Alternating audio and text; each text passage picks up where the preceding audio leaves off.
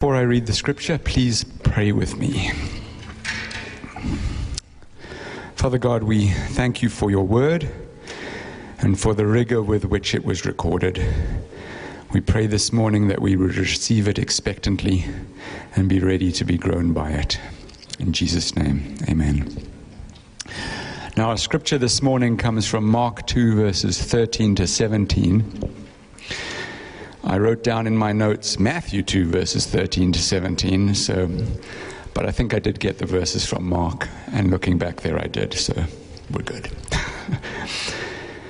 so, starting in verse 13, he went out again beside the sea, and all the crowd was coming to him, and he was teaching them. And as he passed by, he saw Levi, the son of Alphaeus, sitting at the tax booth. And he said to him, Follow me. And he rose and followed him. And as he reclined at table in his house, many tax collectors and sinners were reclining with Jesus and his disciples, for there were many who followed him. And the scribes of the Pharisees, when they saw that he was eating with sinners and tax collectors, said to his disciples, Why does he eat with tax collectors and sinners? And when Jesus heard it, he said to them, Those who are well have no need of a physician but those who are sick. I came not to call the righteous, but sinners. This is the word of the Lord. Praise be to God.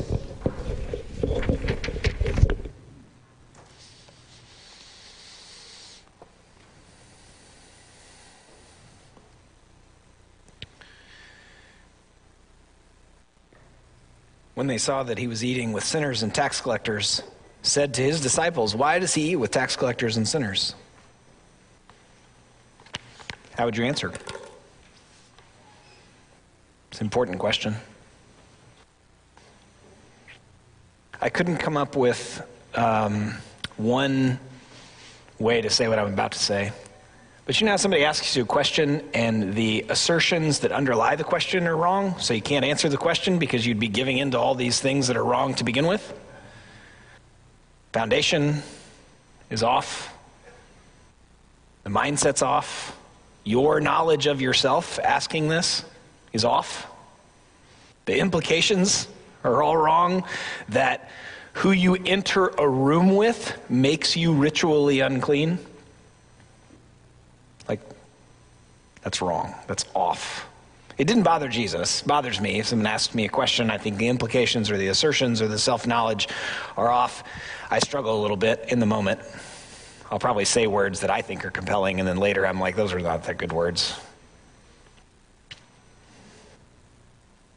Jesus answers with this, uh, I think, now relatively famous statement that he's been modeling and teaching and displaying the power of when he says, Those who are well have no need of a physician, but those who are sick. I came not to call the righteous, but sinners. See, Jesus didn't just eat with sinners, he recruited them. And not this particular sinner, Levi, but Matthew, is a defiler, one who many believed when he entered a room, made everyone in the room unclean, became one who preached and wrote about the gospel, which made people clean through the power of the Holy Spirit. It's not just that Jesus sat with sinners, he ate with them, which is kind of a double defiling in some of the Pharisees' mind. And Jesus didn't do it because he was sweet. He was incensed in chapter 1. In the uh, overturning of the temple, we see his anger and his emotions. He didn't sit with sinners and tax collectors because sin isn't a big deal. Sometimes uh, in our shortchanging of complicated conversations about temptation or sin or whatever, we can say something profoundly untrue, which is that it's not a big deal. Jesus is opposing Levi's sin, which was lying and theft, through friendship. Levi knows that he needs rescue. I think you do know that. That's why you're sitting here, where you did know that, and that's what led you to turn away from yourself, away from your ways, to Christ's ways.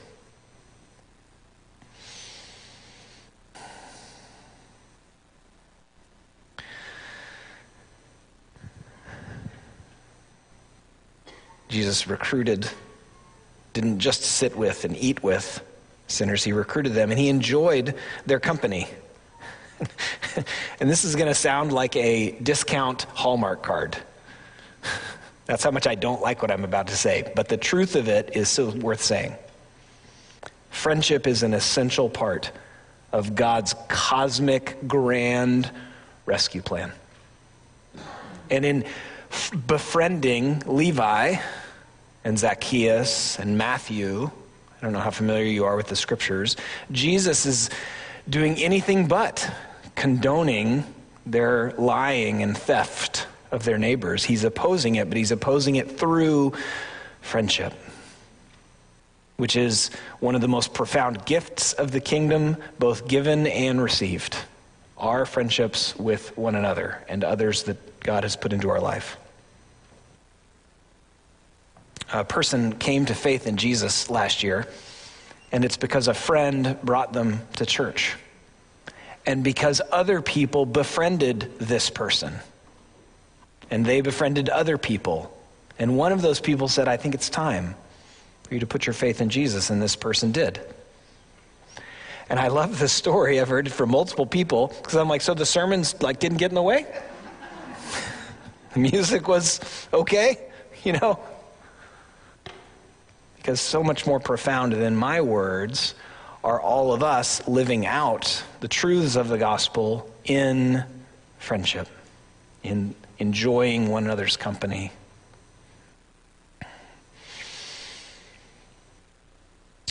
The scribes of the Pharisees would have thought Levi walking into this house made it impure. It's probably Peter's house. Mark, for reasons I'll, I'll talk about in just a minute, is, is right, the style he's writing matches the content of his writing in that it's brisk. And sometimes we're not positive where we are, even though he says his house. Who's, who's he? Probably Peter. Jesus probably didn't own a house in Capernaum. It's probably not Levi's house. They would have thought that Levi brought in, and, and all of these other tax collectors and sinners would have made the house unclean. And what's actually happening is Jesus is purifying those who are looking at him and beginning to trust him and respond gratefully to his preaching, which was accentuated and, and uh, amplified by his miracles. And Jesus did this so often that later on in his ministry, he gets accused of being a glutton and a drunkard because he enjoyed people so much. What better way to oppose their sin? You know, we don't know what he said to Levi. We don't know how it went afterwards for Levi. Levi probably was a member of the house church in Capernaum. That's how we know his name in the story. We don't know. We don't know. When, when Jesus uh, invites Zacchaeus to a meal at Zacchaeus' house, we know what happened afterwards. Zacchaeus became generous. He was freed of the self imprisoned sin of greed that we're all tempted by, or most of us are tempted by, into the flourishing life of generosity. We don't know what he said. We do know that it was through friendship that Jesus pursued him. What is sin, by the way? What do they mean, sinner? I'm not positive what they meant because Mark just blows right past it. But I know what the rest of the scripture says about it, and it's worth mentioning. Sin is a violation of God's holiness because He is good and He created the world to be good and for the creation to flourish in the world.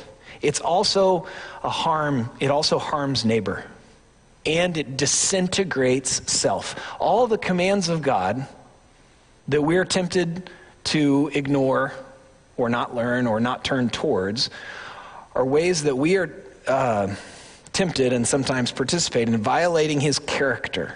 They harm our neighbor and they disintegrate self. And the reason it's important to get the order right is that's how we're healed is receiving the gospel at a deep level because of our understanding and esteem through faith of God and our longing that our neighbor flourish and also that we heal and grow up and mature and become our full selves.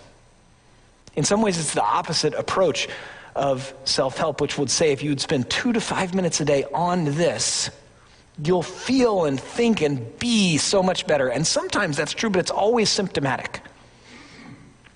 And the gospel is anything but. And therefore, the bad news of the gospel is very profound and powerful, which is good news because we get to turn from our tendencies to greed towards the opportunity to be generous, our time with our friendship, our stuff and money. Levi's sin was greed. And Jesus' friendship with him freed him into being generous, which was part of his restoration of his relationship with God. It's part of how his neighbors were no longer oppressed by the Roman system that Levi was using to get rich, and the self made prison that all sin creates. Jesus recruited sinners and he enjoyed their company as he welcomed them. And just after this, they asked Jesus a question about fasting. And Jesus gives these very interesting answers that, if you uh, use your concordance, become more interesting. Some of you have a Bible, mine doesn't because I don't like reading a Bible with a concordance. I like having one, but it has all these verses in the middle of them, right? You guys know what a concordance is? Well, a good concordance about this section where he talks about uh, sewing cloth and wineskins will take you to Hosea chapter 2 and Isaiah chapter 62, 5, and Ezekiel chapter 16 and Jeremiah chapter 2 and Isaiah chapter 54. And here's why people fast then and now to give up something and focus their prayers for a temporary period of time. Then they also fasted so that the Messiah would appear. So Jesus is saying, there's no need to fast for me to appear. But he's saying it in an apocalyptic way. Oh, yeah, we're going we're to use some fun words today. Those of you that like cooking with a crock pot, you're wise, because crock pots make things taste better. The moment where you take the lid off and you can smell what's cooking and it was salsa chicken or pot roast. Because you, you can't see it because it's all steamed up. That's an uncovering. That's what the word apocalyptic means. Sometimes it has to do with end time stuff, that's eschatology, but it always means an uncovering. Jesus is letting people know with deliberate apocalyptic language, Mark's the most apocalyptic of the Gospels. That's why things happen suddenly when he's baptized, the sky is ripped open. The cloth here is ripped in the analogy. The wineskins burst. Everything happens immediately as an opportunity for us to pay attention the way that the people witnessing this were paying attention that, oh, I can turn suddenly away from my way of doing life to his way and have my relationship with him restored and get out of this self made prison of my way. Jesus is recruiting sinners enjoying their company and welcoming them, and that was disrupting the world. Of these rituals that some of these people were following that were not giving them life, or were allowing them to be even quicker to judge and to harm one another and distract them from actual worship and service to God. Isaiah 62 5 says, For as a young man marries a young woman, so shall your sons marry you, and as the bridegroom rejoices over the bride, so shall your God rejoice over you. That's what Mark is helping us see that when Jesus said that, he was telling them, This has come true in your very midst.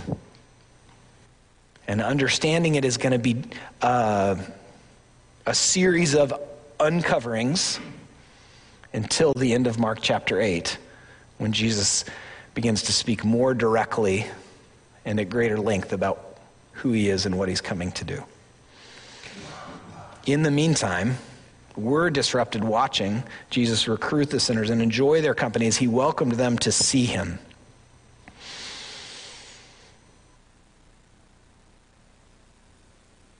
Right before this is a very well known story where some dear friends of a, of a paralyzed man unroofed the roof. That's the Greek for it because the roof was made out of like grass and mud, and they had to dig into it and unroof the roof because they wanted to see Jesus and they didn't realize that the need of the man was to be forgiven, then to be healed. Just after this, the disciples are plucking heads of grain, and ask, the uh, Pharisees are asking why, and Jesus gives a very, very, very odd answer. He references King David when he took bread that was reserved for priests, and his point is Jesus' followers know that in following him, that's not how I want to say that. Jesus' followers understand the point of the law and are not burdened by it the way that these Pharisees were. They had developed 39 other rules surrounding the day of rest, and Jesus' followers were happy to not worry about that, but to follow the true king. We see the paralytic actually see Jesus and gratefully receive forgiveness and then healing. We see Levi follow Jesus and be forgiven of his sins of uh, dishonesty and greed. We see Jesus explain apocalyptically, but nevertheless explain that the bridegroom is here, who is the true king who will set people free from their ways and learn his ways.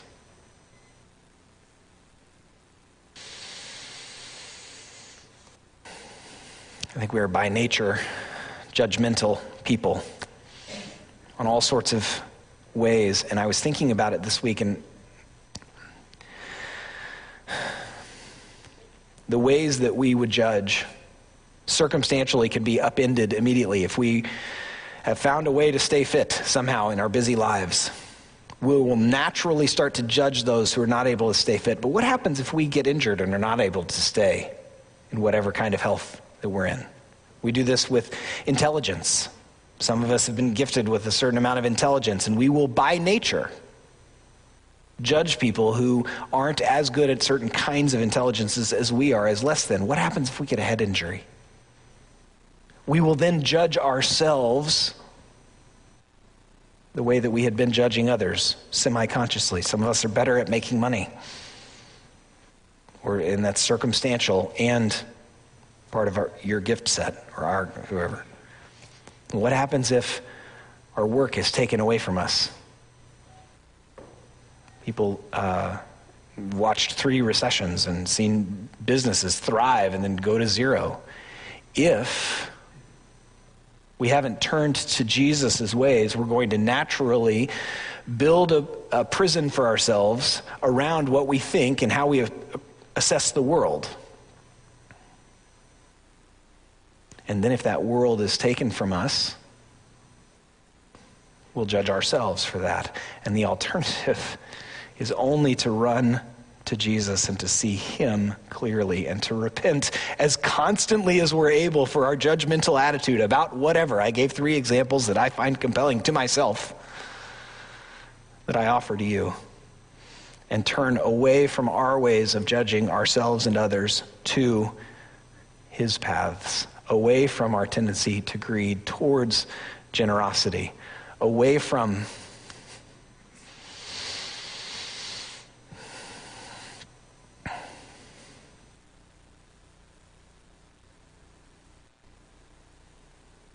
That's my riffing on how Jesus befriended tax collectors and sinners, which frees us to do the same because he pursued us, even as we are by nature sinners.